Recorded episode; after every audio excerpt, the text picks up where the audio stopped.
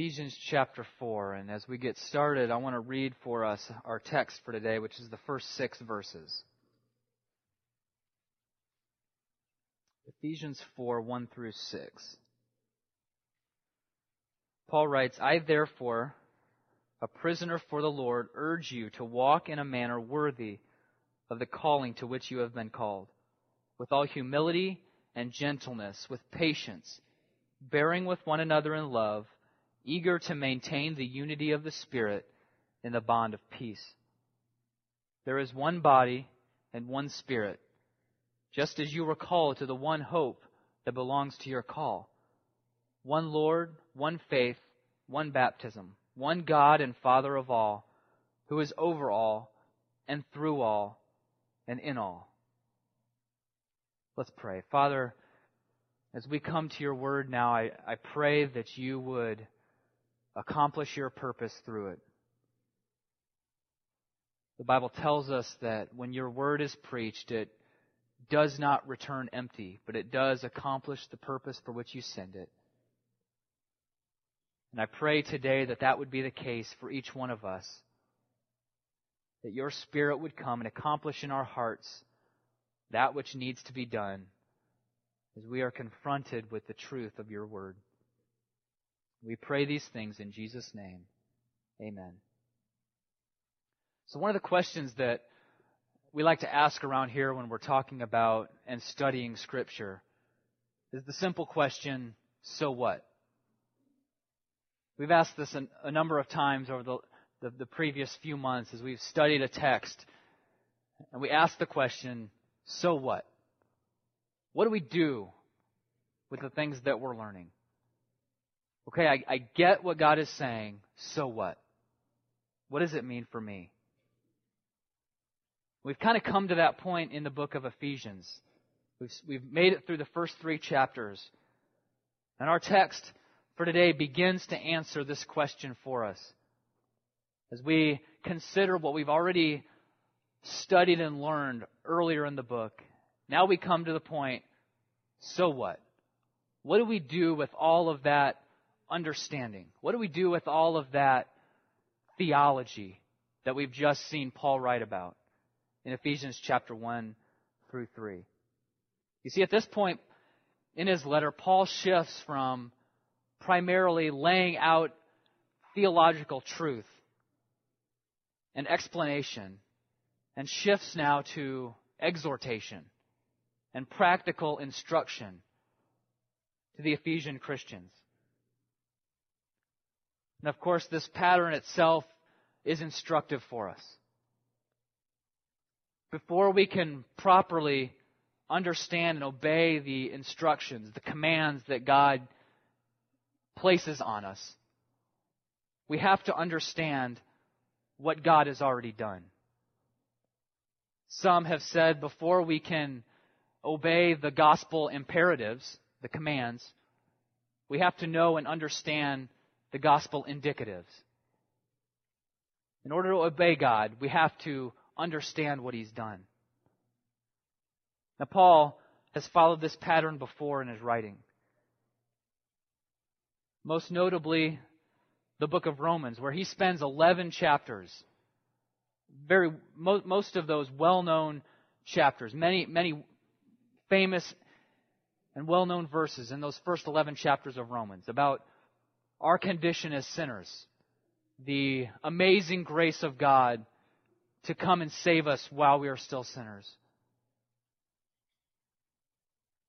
And then when he comes to the beginning of chapter 12, Paul calls these Christians to present their bodies as a living sacrifice to God.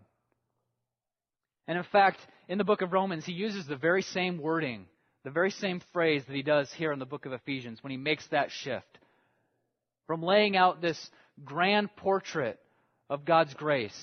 He does that in Romans, and he's done that in Ephesians.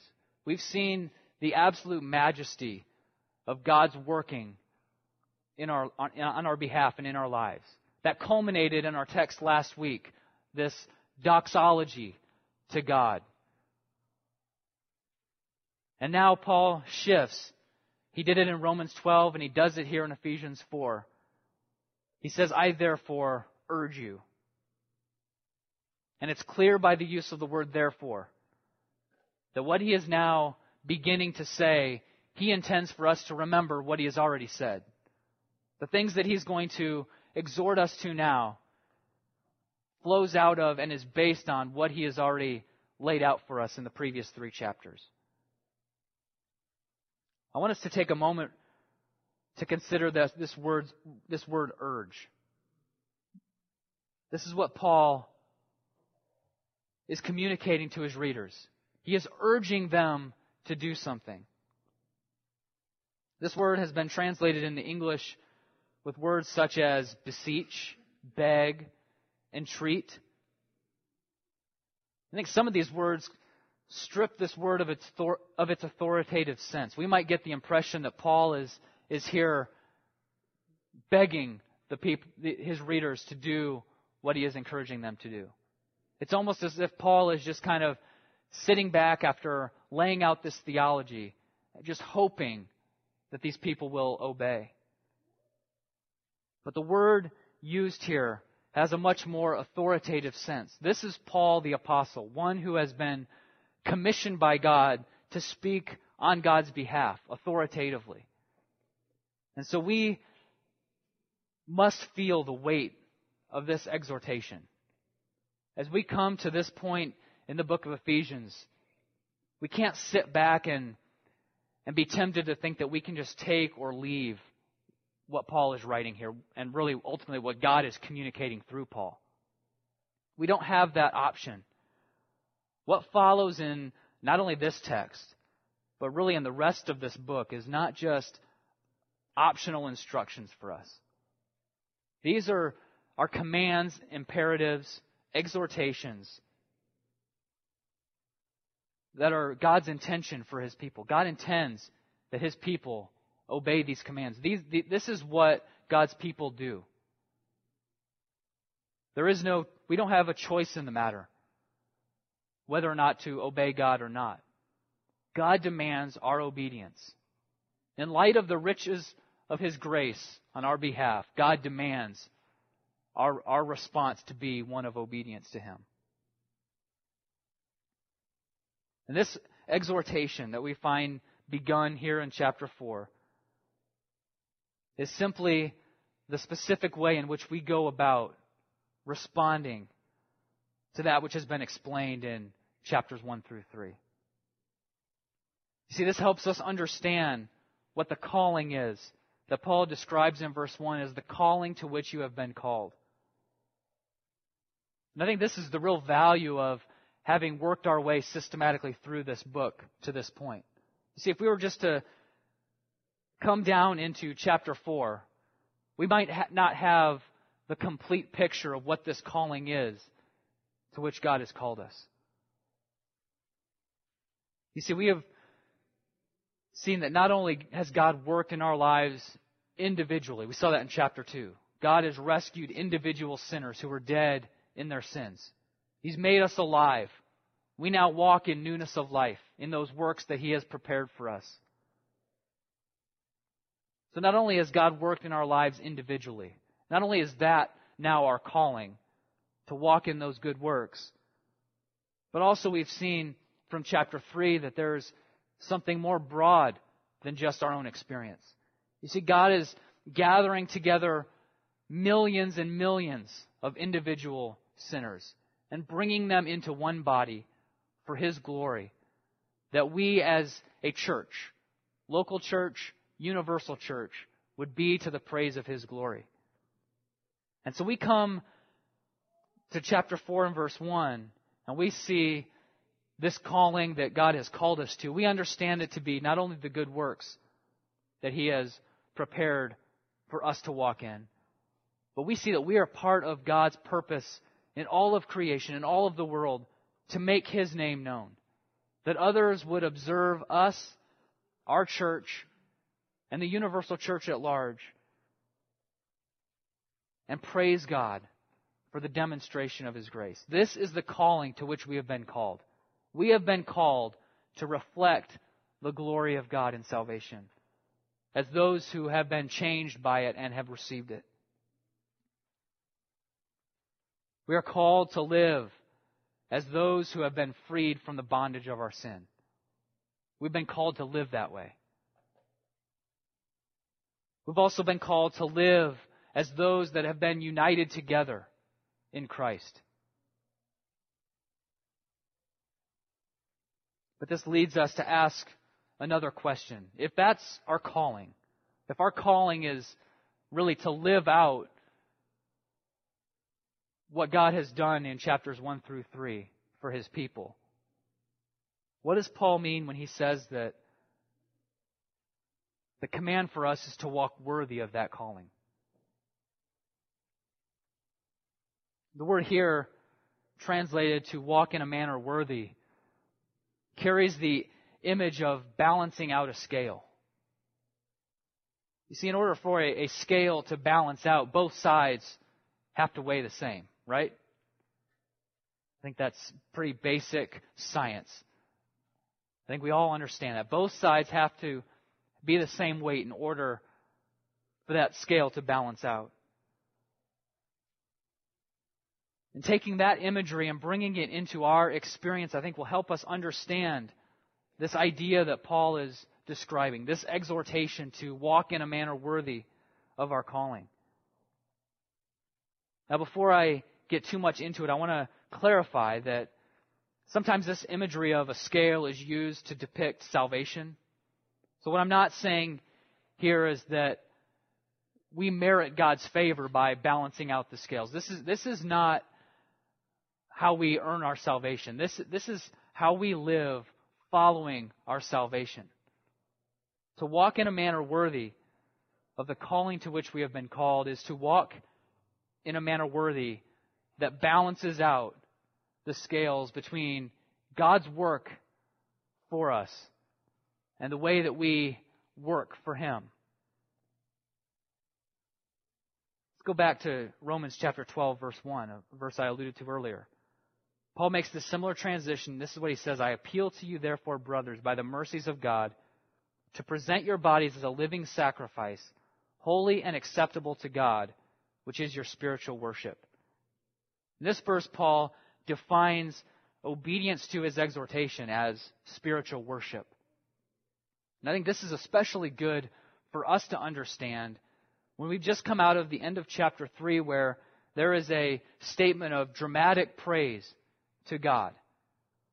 Okay, now how do we take the praise of our lips and live that out? A life of praise toward God. You see, by our obedience, we are living out with our lives the worship that we speak with our lips. So we've seen in chapters 1 through 3 the massive weight on God's side of that scale, right? I mean, it's, it's infinitely massive. So, in one sense, there's no way that anything we do will ever balance that out. So, that's where this, this imagery falls apart a little bit. But imagine that you had the ability, the resources to give someone a sum of money to help them maybe during a time of need. So you, you provide this money so that they can maybe provide their, the basic necessities for their family food, housing, etc. Now imagine that you did this. What would your expectation be from that person? How would you expect him to use that money? You would expect him to use that money in a, a wise way. You, you, would, you would be offended and hurt if they went and wasted that money on things that did not provide for their basic necessities of their family. If he took that money and spent it on foolish and unnecessary things, you would be upset that that money did not go toward what you intended it to go toward. In other words, his use of that money did not measure up to the expectations you had when you, when you gave him that money or loaned him that money. You see, for someone who has been saved by the grace of God, for someone that has received the abundance of God's grace, to then turn and continue to walk according to their own way is a complete disregard of God's demands on their life and, and in, in a sense, a slap in the face of God and His grace. I think beyond that, there are certainly questions of the legitimacy of that, that person's salvation. If they are choosing to continue to walk their own way with no regard for the, the demands that God places on us. You see, when God saves a person, he equips and empowers us to obey and follow him. So, having laid out what this, ex, uh, this exhortation is in verse 1, we, begin, we can begin to look a little more specifically at what Paul has in mind about the way that we live. Before we look at each one in detail or, or somewhat in detail, I want us to note that all of these qualities that Paul lists as behaviors that are, are worthy of the calling to which we have been called. This is, this is what Paul means when he talks about walking in a manner worthy. It's doing these or exhibiting these qualities, following after this pattern of godliness. And I want to note that these, are things that our Lord Himself demonstrated and lived out in His life.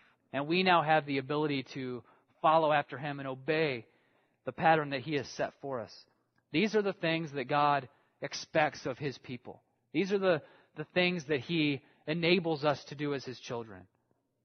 First, we see that we walk in a manner worthy of our calling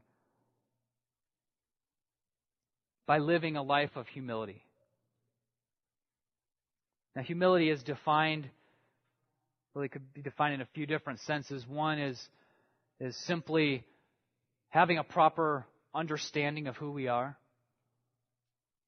having God's perspective on who we are. We who have a tendency to have a wrong perspective of, of our, ourselves, we, we have a tendency, a strong tendency to think more highly of ourselves than we really are. So, really, humility, more than anything else, is simply having God's perspective of us. Recognizing our, our true condition before God. Paul's certainly done a good job in the first three chapters of Ephesians of reminding us of our former condition and how we are utterly dependent on God's grace for anything. We are outside of Him nothing. Then also, not only is humility viewing ourselves from God's perspective, but humility is also thinking more highly of others than we do ourselves.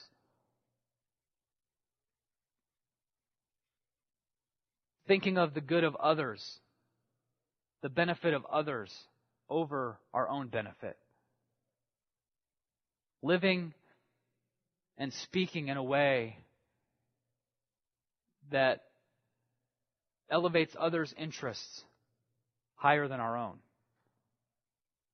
See, true humility is a quality that originated with Jesus and is most clearly demonstrated by his incarnation is described in Philippians chapter 2, where Paul wrote and exhorted the Philippians to have this mind among yourselves, which is yours in Christ Jesus, who, although he was in the form of God, did not count equality with God a thing to be grasped but emptied himself by taking the form of a servant, being born in the likeness of men. And being found in human form, he humbled himself by becoming obedient to the point of death, even death on, on the cross. And so we as Christians, as Christ followers, who now have the imputed righteousness of Christ, we are now able to live the way Jesus lived. He not only is our example to look at and follow, He is the one that enables us to lower ourselves for the benefit of others. You see, it cost Jesus His life to benefit us in salvation.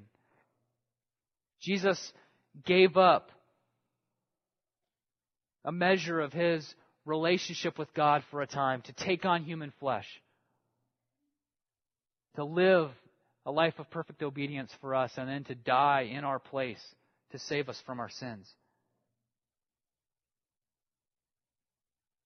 And now God calls us as His people to demonstrate that same humility. Stop thinking so highly of ourselves and think more of how we can use the gifts that God has given us to benefit others. This is how unity takes place. This is how ongoing unity happens. We know from chapter 3 that God has united us through the cross. But we also know that we do a lot of things that break up that unity. We, we, do a, we do a lot of things toward other people that breaks that, that relationship between us and them that God has created by the cross. One of the most common enemies of unity is pride. Everyone seeking their own advancement, their own agenda.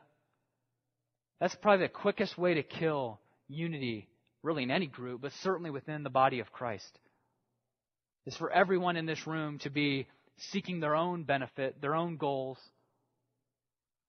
It just destroys unity. Leads to constant conflict and disagreement. I think it's interesting that this word translated in this verse as humility was, was a word that was not really known prior to this time. This, this was not this was certainly not a concept that was celebrated. People don't celebrate humility, generally speaking. Usually, humility just means that you're weak and passive. But instead, we know that humility is a work that Jesus Christ does in and through us. He himself demonstrated it above all. And now we can demonstrate this high quality. This, this, is a, this is a noble quality demonstrated by Jesus. Thinking of ourselves the way God knows us to be, and then giving our lives to serve others, to place others' interests before our own. It's the first way we walk in a manner worthy of the calling to which we've been called is by living a life of humility. Secondly, we live a life of gentleness. This word has been defined as that point between excessive anger against everyone for, on all occasions and never being angry with anything. That's a big gap in there, I realize. Certainly, both of those extremes are not pleasing to God. Maybe the best illustration of, of what godly gentleness is, is, is the imagery of, of a dog. Now, I'm not a pet guy, but I've heard dogs described as, as being, many dogs, being fiercely loyal. They'll, they'll, be, they'll be angry at their owner's enemies and yet never angry at their owner's friends. And that similar concept carries into the church where we, anger is not in, in and of itself sinful. Jesus himself demonstrated anger at God's enemies, at his own enemies, yet never demonstrated anger toward the wrong person or in the wrong way. Some view gentleness or could be translated meekness as, as a, another weak character trait. But in fact, we know from the Bible that when it speaks of meekness and gentleness, it, these, are, these are qualities of strength. I think some have defined it as strength under control. We, we understand how to use our strength that God has given us in a way that honors Him and benefits others. Instead of using our strength as a means to knock others down and exercise our own authority over others, we use our strength not for our own ends, but for the benefit of others and for the glory of God. Ties together nicely with the quality of humility. Humility and gentleness go hand in hand. Jesus himself, as well as Moses, are described in the Bible as being meek and gentle. Yet we know from Scripture that both of those men demonstrated strength when necessary and in a godly way. Thirdly, we demonstrate or we, we live in a, a manner worthy of our calling by demonstrating patience. Another word we could use here is long suffering. We obey the calling that God has called us to. We cultivate this unity that God has called us to promote by living toward others with patience. This word is often used to describe God and his withholding that which sinners deserve. You see, God's patience toward us caused him to withhold from us the punishment that we deserve. It's that same patience that even right now withholds punishment that you deserve if you're still outside of Christ today. This was the means by which God has rescued and gathered the church. He has demonstrated long suffering and patience toward us giving us time to be led and called by the Spirit to be gathered into this church. The implication of this exhortation for us is that there will be those times within the body that this patience is tested. There's going to be times where there, there will be others that treat us in a way that requires us to demonstrate patience toward them and long suffering.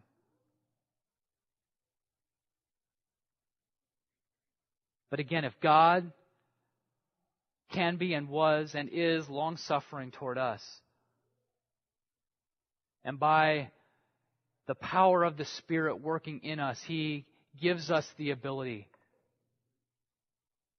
to be patient with others. And this leads us to the next one. How do we exercise patience toward others? We do so by bearing with one another in love.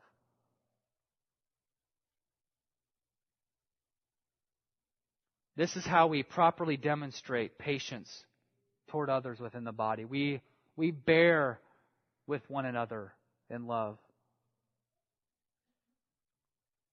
You see, it makes sense that if God is bringing together people from every ethnicity and every socioeconomic background, every walk of life, that there's going that, that though we have been united, we bring in differences. We are a diverse group of people. And there's going to be times when those differences begin to affect the way that we live together. So, what do we do when that happens? What do we do when we begin to butt heads with someone else over a certain viewpoint we might have or a certain life experience that we don't necessarily, don't necessarily share with each other? And that difference leads to struggle, interpersonal struggle. What do we do? Well, God commands that we bear with one another. This idea of bearing with each other, while easy to talk about, in practice is often hard to do because we're not often humble the way we should be. We don't often exercise patience the way that we should. And yet we are called to bear with one another. Allow the other person to be right. Allow them to exercise their differences and trust that, that God is able to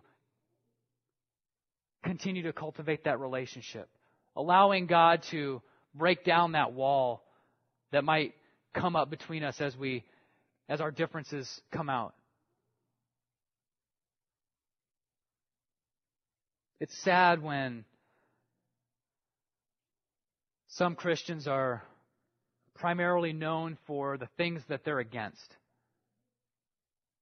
Maybe we've come across people like this that, that, that claim to be Christians, profess to be Christians, and yet all we know about them are, are all the things that they're against. Some of them good things that they're against, but sometimes comes to the point that they are against other Christians. Instead of being known for loving the gospel, loving the body of Christ, and, and wanting to cultivate a spirit of unity within the body, whether it's the local church body as, as we gather in this room or the larger body of Christ within our city and, and state and country and, and, and around the world. See, our unity in the gospel should win out every day over our differences and secondary issues.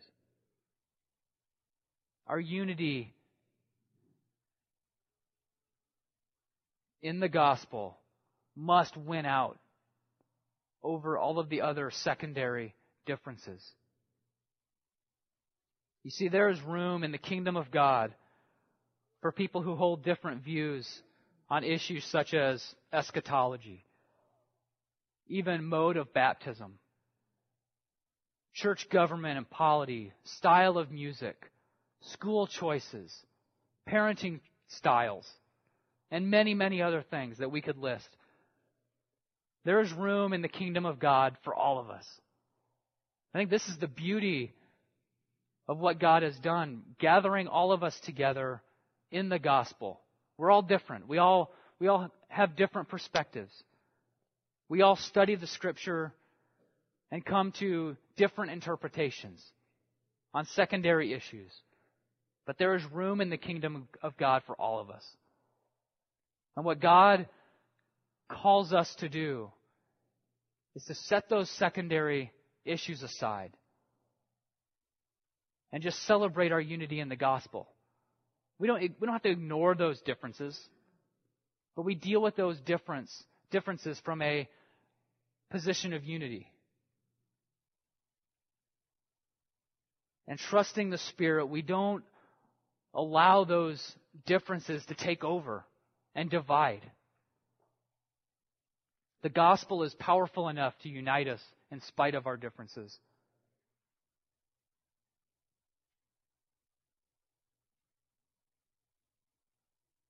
Not only do we demonstrate patience by bearing with one another in love, but we do so by eagerly maintaining the unity of the Spirit in the bond of peace. Verse 3. What is important here to note is that we are called simply to maintain that which God has already done. See, we have been entrusted as Christians, as a body, we have been entrusted with the gift of unity that God has already accomplished. This might be similar. As I thought about this, I thought about the oaths of office that elected officials take, and often, at least the, the big ones that I'm most familiar with, it's their oath is to preserve and protect that which they have been entrusted to, with. Their responsibility is not to go out and accomplish something new. It's to preserve that which they have been entrusted with. To, to carry on the tradition of, of those who went before.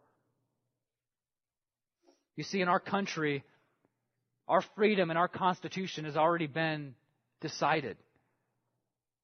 Our leaders take an oath to preserve and protect that. So it is in the church.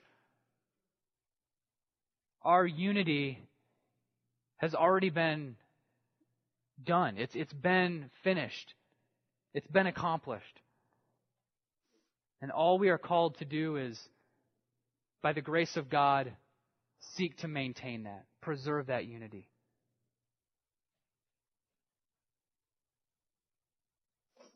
The means by which we maintain unity is by allowing God's Spirit to work in us these qualities, these qualities of humility and gentleness, patience, forbearance.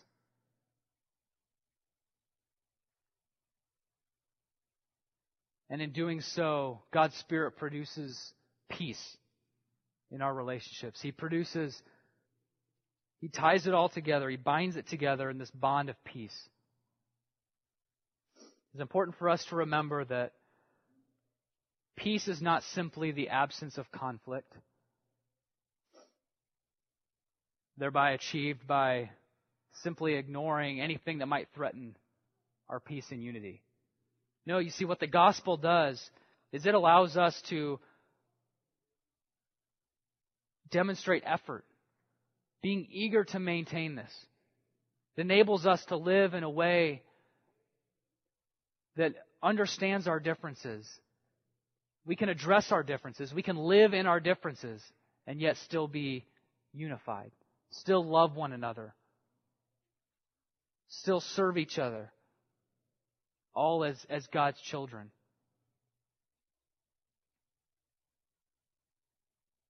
Despite the differences we might bring to the table, we are, we are one. We are united. And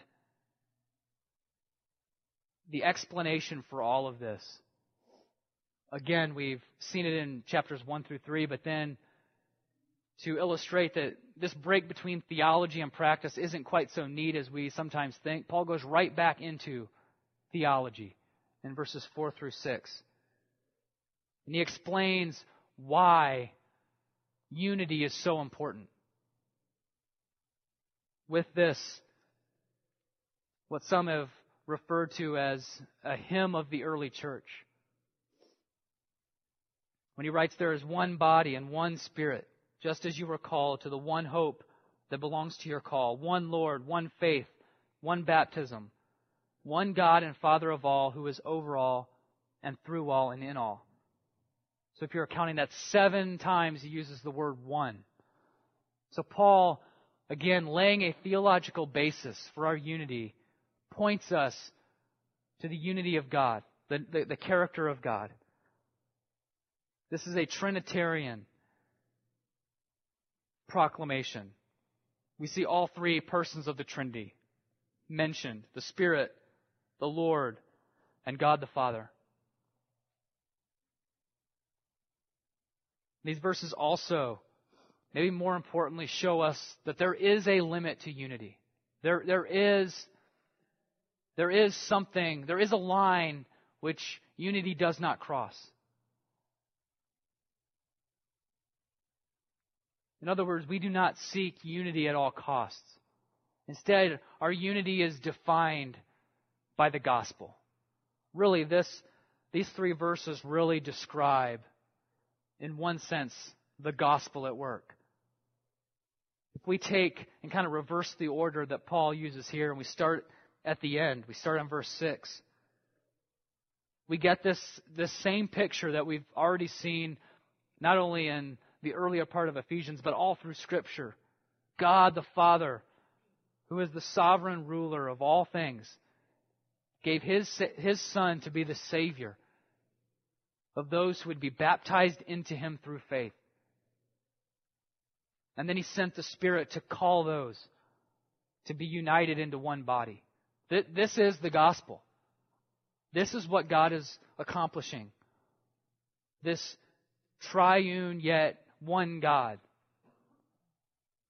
is accomplishing this in the lives of his people. He is working in us to obey this exhortation by which we can further display and demonstrate the unity that he exists in as well.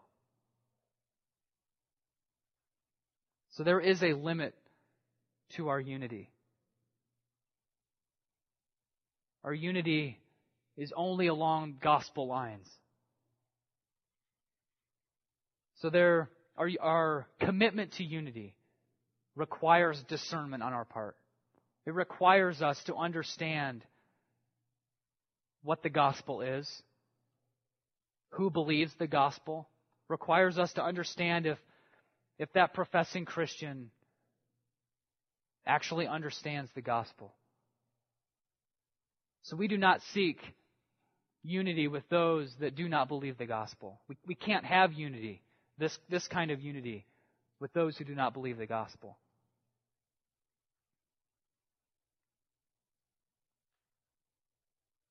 And so now we, we come to an ordinance that, that Jesus instituted, which allows us to come together in unity, to share in this celebration of that which unites us. We celebrate the body of Christ that was broken and his blood that was shed on our behalf. That, that is the essence of what unites us. That right there. The work of Christ on the cross. And this time of communion is not only a time of celebration and rejoicing, it should be, but it's also a time of repentance, of confession, finding forgiveness for the times when we do not live in humility, when we exercise our pride over others, when we do not exhibit the gentleness that God calls us to, the patience, when we allow relatively minor things, secondary things, to come between ourselves and a brother or sister. This is a, a time where we can come and, and find forgiveness for that. This is a place for rejoicing. This table is open to all who believe the gospel, are trusting in Christ as their Savior. You do not have to be a member of our church to join with us. All we require is that you are one who is trusting Christ for your salvation, who has experienced the forgiveness of sin and is demonstrating these behaviors that are consistent with a believer. Repenting of sin when needed, receiving forgiveness as needed. And so we come to this time and we will have a moment after I pray of quiet contemplation, meditation. We'll have some scripture read. Take that time to meditate on that scripture, confess sin as, as needed, deal with God in a way that He is leading you to. And then as we sing, you come and, and we will partake of, of the Lord's table uh, together in this celebration of our unity, committing ourselves to going from here, living in the strength of the Spirit to cultivate these qualities within us thereby further reflecting the character and holiness of God and being to the praise of His glory. Let's pray. Father, thank you for the gospel. Thank you for its simple message that sinners can be rescued from sin through the blood of Christ. Thank you that for many of us in this room, you have already done that work of opening our eyes to understand and believe the gospel. And we will gather around this table in a moment to share in, in that celebration. Father, forgive us for when we live according to our own way rather than in humble submission to your leading and your will. Please give us hearts of humility, hearts of repentance, Give us the ability to bear with each other for the sake of the unity of the body.